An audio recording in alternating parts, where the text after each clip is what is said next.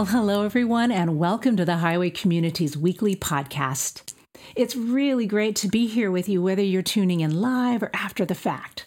Thank you for joining in. Today, we're continuing on in our teaching series, Unbounded, in which we're moving through the beautiful story found in the book of Ruth and looking at the ways that God redeems trying times in unexpected ways through relationships. Relationships which are marked by Hesed. Hesed is a Hebrew word which is challenging to translate because it's just too big and too complex to be contained in a single word. It's multifaceted and encompasses multiple rich dimensions, and so we're setting aside some time to explore it together. Hesed is a special and unique kind of love, God's kind of love that He extends to us and has in store for us to extend to others. It is a dynamic love. It is God's unbounded love in motion. John started us off in our journey through the story of Ruth, and we looked at the unshakable and enduring loyalty that Ruth has for her mother in law, Naomi. This was demonstrated in a deeply moving way as she clung to her on the road to Bethlehem in chapter 1. Hesed encompasses unfailing love. And today, as we continue on in this narrative and move through chapter 2, we'll look at another dimension of Hesed Today, we're exploring generous love. It's been a few weeks, so before we dive in, let's recap and reflect on where our characters were when we left off. As chapter 1 drew to a close, Naomi and Ruth had left Moab with nothing. Naomi's husband and both of her sons died during her 10 years in Moab, and Ruth, a Moabite who was married to one of those sons, had left behind everything her community, her God, and her entire way of life as she knew it, and is relocating to a nation that despises her people. And so, with all this, the backdrop of tragedy is set as these two widows arrive in Israel. However, against this darkness is a glimmer of light. The famine which drove Naomi and her family away from Israel a decade ago has ended. And here we see Ruth and Naomi arriving at the beginning of the harvest, a tangible sign of God's blessing and provision. And they arrive at the start of not just any harvest, they arrive at the beginning of the barley harvest, the first harvest. You see, Barley matures relatively quickly, and while it was sown at about the same time as wheat, barley matured a full month earlier. So the season was a particularly joyful one because it heralded the time in which all crops could be harvested. And because of barley's quick maturation rate, it was also often used as an offering at the Festival of First Fruits, which is an Old Testament festival devoted to remembering that God is trustworthy. The barley season literally ushered in a more expansive season of celebrating and enjoying God's provision and abundance. So let's continue on in this narrative and see what this harvest, with such rich meaning and history, foretells. As today's passage unfolds, we see Ruth and Naomi talking on a plan to get food. With Naomi's blessing, Ruth takes the initiative and sets out to get food through a practice called gleaning. Gleaning was a part of God's design for providing for the poor. In Leviticus 19, 9, and 10, we find details of this practice in the instructions that God gave to Moses to share with the Israelites. When you reap the harvest of your land, do not reap to the very edges of your field or gather the gleanings of your harvest. Do not go over your vineyard a second time or pick up the grapes that have fallen. Leave them for the poor and the foreigner. The idea here was that landowners were not to fully harvest their fields, but rather they were to cut corners by leaving food in hard to reach places and allow food that was dropped to be left behind so that the poor and the foreigner folks like Ruth, could gather it. So Ruth participates in this wonderful design for provision that God has architected, and she's gleaning. And we find her doing this in the field of a man named Boaz. We're told that Boaz is related to Naomi through her deceased husband, Elimelech, and that he's a man of character, that he's a man of standing. This Hebrew phrase used here is often translated as mighty man of valor. In 1st and 2nd Kings, this phrase is translated as valiant soldier and was also used to refer to a person of ability or wealth. So think of a well resourced knight. He's one of the good guys. So, Ruth just so happens to be working in Boaz's field, and Boaz just so happens to be related to Naomi. Imagine that. Such a coincidence. I mean, such a coincidence that there's zero chance it's a coincidence. This is no accident. You can literally see God's hand architecting the story as it unfolds. So let's continue on with our story. Boaz arrives on the scene and notices Ruth right away. He asks about her and gets the lowdown on her. She's the Moabite who left behind everything to be here with her mother in law. She's a hard worker who's been working diligently in the fields since morning. Well, after hearing all this, Boaz approaches Ruth and pours out this stunning display of generosity. Starting in verse 8, we read So Boaz said to Ruth, My daughter, listen to me. Don't go and glean in another field, and don't go away from here. Stay here with the women who work for me. Watch the field where the men are harvesting and follow along after the women. I have told the men not to lay a hand on you. And whenever you are thirsty, go and get a drink from the water jars the men have filled. Boaz extends this term of endearment to Naomi and refers to her as his daughter. And then he goes on to extend these very tangible physical provisions to her. And then he blesses her, saying, May you be richly rewarded by the Lord, the God of Israel, under whose wings you have come to take refuge. And then after extending all this, Boaz shares a meal with Ruth. She's given all the food she wants. In fact, so much that she has leftovers to take home. So after a full day, Ruth comes home with those leftovers and about 30 pounds of barley. That's a lot of barley. If you've ever bought a bag of rice at Costco, you kind of get it. Ruth arrives home with this massive haul of grain. Well, Naomi sees this and is totally astonished. After Ruth tells Naomi about her incredible day, she responds, The Lord bless him, Naomi said to her daughter in law. He has not stopped showing his kindness to the living and the dead. The word kindness here translates to the Hebrew word hesed, now, this might sound familiar. In the first week of our teaching series, we encountered this word translated in the same way when Naomi said to her daughters in law, May the Lord show you kindness, or Hesed, when she was encouraging them to return to their homeland, which was then followed by a moving demonstration of unfailing love, a facet of Hesed. With this picture still in view, here we see yet another facet of this rich and complex and dynamic word. We see that Hesed is marked by generosity. Simply put, generosity is living out God's abundance to others. Generosity is living out God's abundance to others. This is beautifully and vividly seen in the budding relationship between Boaz and Ruth. Boaz animates God's abundance to Ruth by going well above and beyond the call of duty in a range of ways.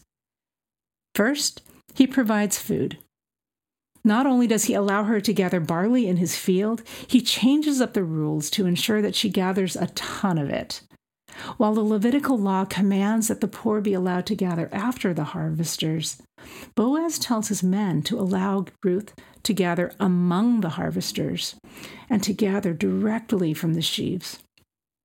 And he even instructs them to pull out entire stalks for her and leave them for her to pick up, which would result in a much more substantial take. Remember, a Costco sized take. So Boaz grants Ruth special access so that she can go home with much more grain and with much less effort. And what's more, through this change up, Boaz honors Ruth's dignity.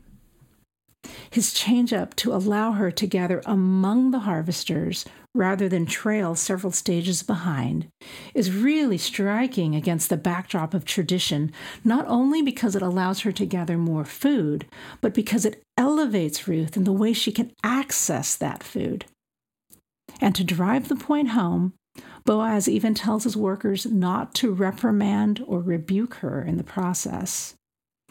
And something to take note of here is that Ruth is still working for her food. She's not getting a handout. She's not gathering from the harvesters. She's gathering among them. Her dignity is being preserved.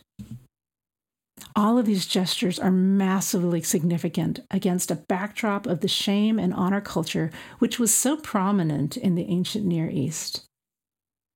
In addition to this, Boaz also provides physical protection to Ruth. He tells his men not to lay a hand on her. Women were vulnerable in this male dominated society, and Boaz knows that her physical safety wasn't to be taken for granted. Also, Boaz knows that gleaning takes a big toll on the body, and so he tells Ruth that whenever she's thirsty, she should drink water from the stashes that have been set aside by his men.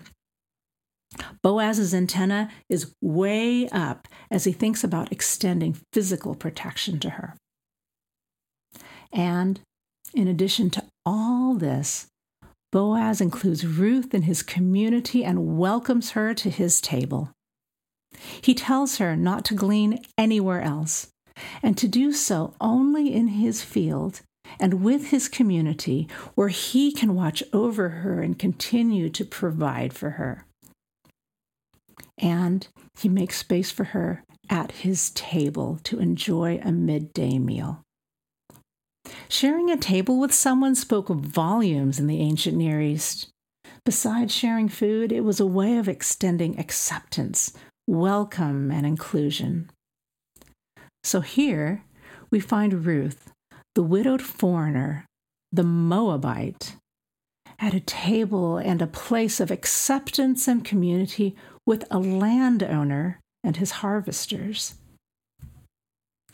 So, Boaz provides food, honors dignity, provides physical protection, and extends community to Ruth. What can be seen here is that Boaz himself is a manifestation of the blessing he extended to Ruth back in verse 12 he is a manifestation of the wings of God under which Ruth can seek refuge. And this is because he does something about the needs he sees. What we see in Boaz is that generosity manifests itself in action. We see what Naomi meant when she said of Boaz that he has not stopped showing his kindness or hesed to the living and the dead. Hesed isn't armchair love. Hesed motivates movement. It motivates giving and sharing of ourselves with others. It motivates sharing resource, energy, privilege, or power, something in the well, if you will, to actively do something about the needs of others without claim or straightforward access to whatever is in that well. Boaz, a man of valor, a man of standing, and a man of resource, extends himself to a vulnerable widow, a woman with no means, and a foreigner from an enemy nation. He generously lives out God's abundance to this person who sits on the very lowest rung of the social ladder, someone whom society would just as soon not provide for. And through this, God does a redemptive work. As Ruth comes home with an abundance of much needed food, has her dignity upheld, is physically safe, and is blessed by community and inclusion. The active and generous love seen here in the relationship between Boaz and Ruth is a reflection of the active, inclusive, and generous love that Jesus had for everyone he encountered when he walked on the earth.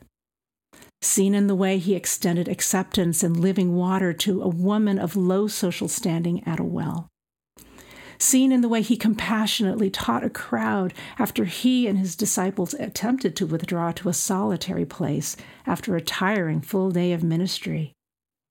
Seen in the way that after all that teaching, with his disciples, Jesus miraculously fed those people, all 5,000 of them. Seen in the way he allowed himself to be interrupted to give sight to a blind man on a crowded road as he was on his way to the cross. Jesus lived a generous and interruptible life as he taught, healed, touched, and was present with others constantly. And what we see here is a reflection of the active, inclusive, and generous love that Jesus has for all of humanity. Scripture tells us that Jesus, who being in very nature God, did not consider equality with God something to be used to his own advantage. Rather, he made himself nothing by taking the very nature of a servant, being made in human likeness. Jesus willingly descended to earth and stepped into the uncomfortable space of humanity. He willingly divested himself of privilege and power. He gave all of that up and took on all of the limitations of humankind for us, for all of us the incarnation paints the ultimate picture of undeserved, active, and unbounded generosity to the broken at the expense of the whole, so that paradoxically, through Christ's brokenness, all of humanity can experience wholeness in Him. Jesus shows us what it looks like to live out God's abundance to others. And we see in his perfect example that God works through the abundance of others to redeem, and that this redemption can often come in unexpected and even surprising ways. Jesus came not as a military conqueror, but as a baby who would grow and live within the margins of society and dwell with the least and left out. Through the life of Jesus, we see the way God writes unexpected stories of redemption when his people animate his extravagant and unbounded love.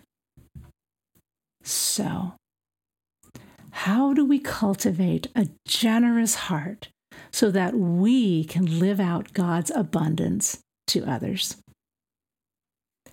We see in our passage today that generosity starts with awareness noticing and seeing others, including and especially those that the world tends not to see, is a first step in living out God's abundance.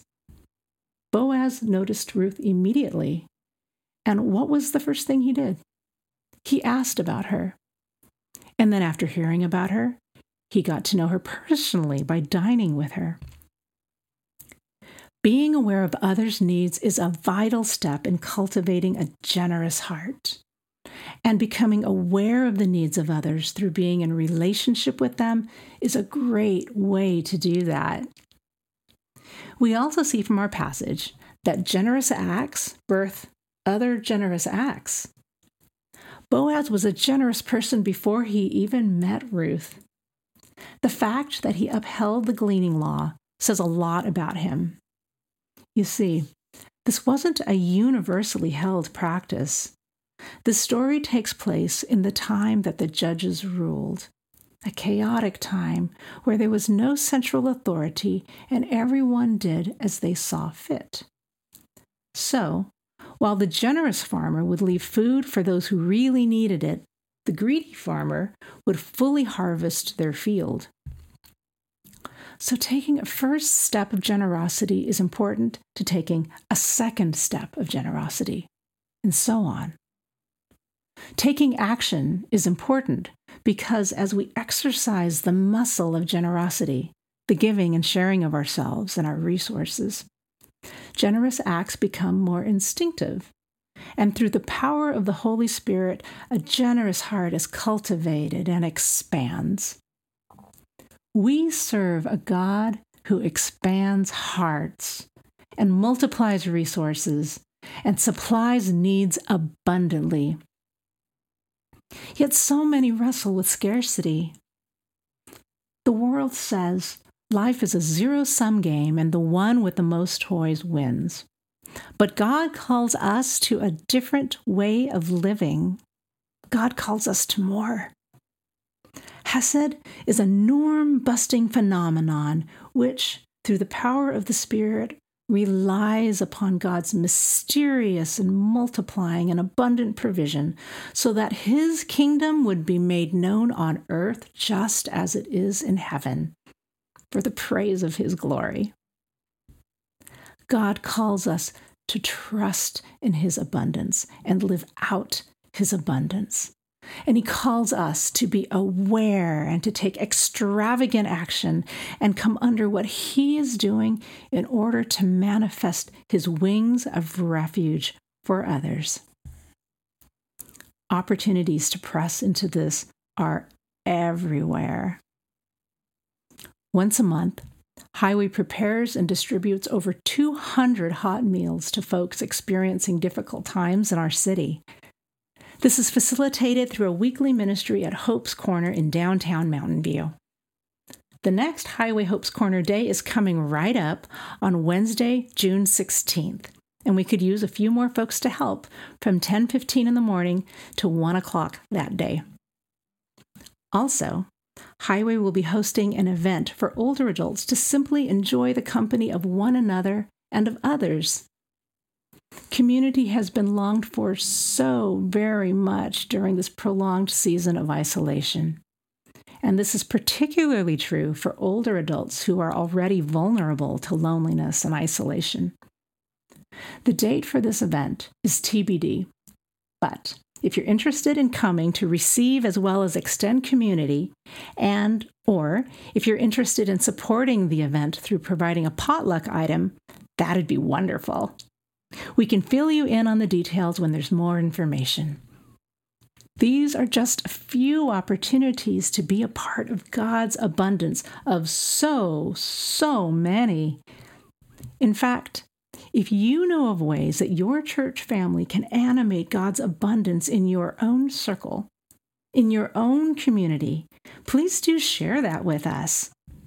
You can email me at julie at highway.org or anyone on staff to share a need or to sign up for or get more details about any of the things mentioned today. Highway family, we are called to not only be the hands and feet of Christ, we're also called to be his eyes and ears. Our collective awareness will always be greater than our individual awareness. And as we share needs and meet needs, God's expansive and abundant work is manifest. So, as we close, I invite you to consider taking a step towards becoming more aware of the needs of others or leaning into an act of generosity that God may be calling you to take. Perhaps that's within the context of a relationship you already have Or maybe it's through a new one. What could that look like for you? What could that look like for our highway community? What unexpected story of redemption could God have in store to write through you and through us today? Would you pray with me? Father God, we come before you and acknowledge you as the giver of life and the giver of all good things. You are a good and awesome and abundant God, and you love and look out for your creation. You manifest active and generous love and are aware of all things. Father God, as we, your people, consider what it means to be your presence here on earth, Give us eyes to see and ears to hear the needs of others. Would you soften our hearts as we become aware of those needs? And may we utilize our hands and our feet to do something about it.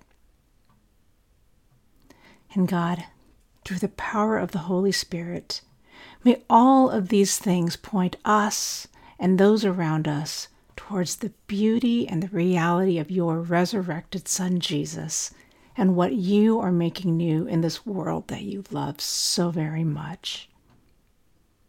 We love you, Father, and we pray all of these things in the matchless name of your Son, the Lord Jesus Christ. Amen.